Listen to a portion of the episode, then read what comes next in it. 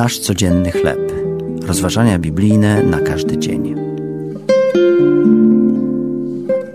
Kiedy się nie cieszyć? Tekst autorstwa Laurensa Darmani na podstawie księgi Ezechiela, rozdział 25, wersety od 1 do 7 i Ewangelii Mateusza, rozdział 5, wersety od 43 do 48. Plemię Akan w Ganie ma przysłowie: Jaszczurka nie jest tak zła na chłopców, którzy rzucają w nią kamieniami, jak na tych, którzy stoją obok i cieszą się z jej losu. Gdy ktoś cieszy się z nieszczęścia innej osoby, tak naprawdę w nim uczestniczy, a nawet życzy jej jeszcze czegoś gorszego.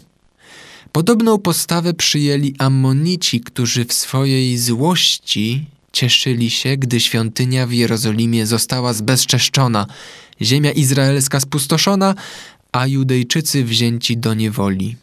Dlatego, że świadomie świętowali nieszczęście Izraela, doświadczyli Bożej dezaprobaty, która miała dla nich bardzo przykre konsekwencje.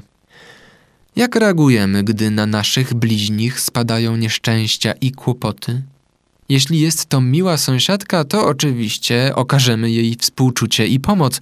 Co jednak uczynimy, gdy sąsiad jest niemiły i sprawia nam kłopoty? Chętnie to zignorujemy lub nawet po cichu ucieszymy się z jego upadku. Przypowieści Salomona ostrzegają nas: Nie ciesz się z upadku twojego nieprzyjaciela, a gdy się potknie, niech się nie raduje twoje serce. Jezus mówi nam nawet, że gdy miłujemy nieprzyjaciół naszych i modlimy się za tych, którzy nas prześladują, okazujemy Jego miłość w działaniu. To były rozważania biblijne na każdy dzień. Nasz codzienny chleb.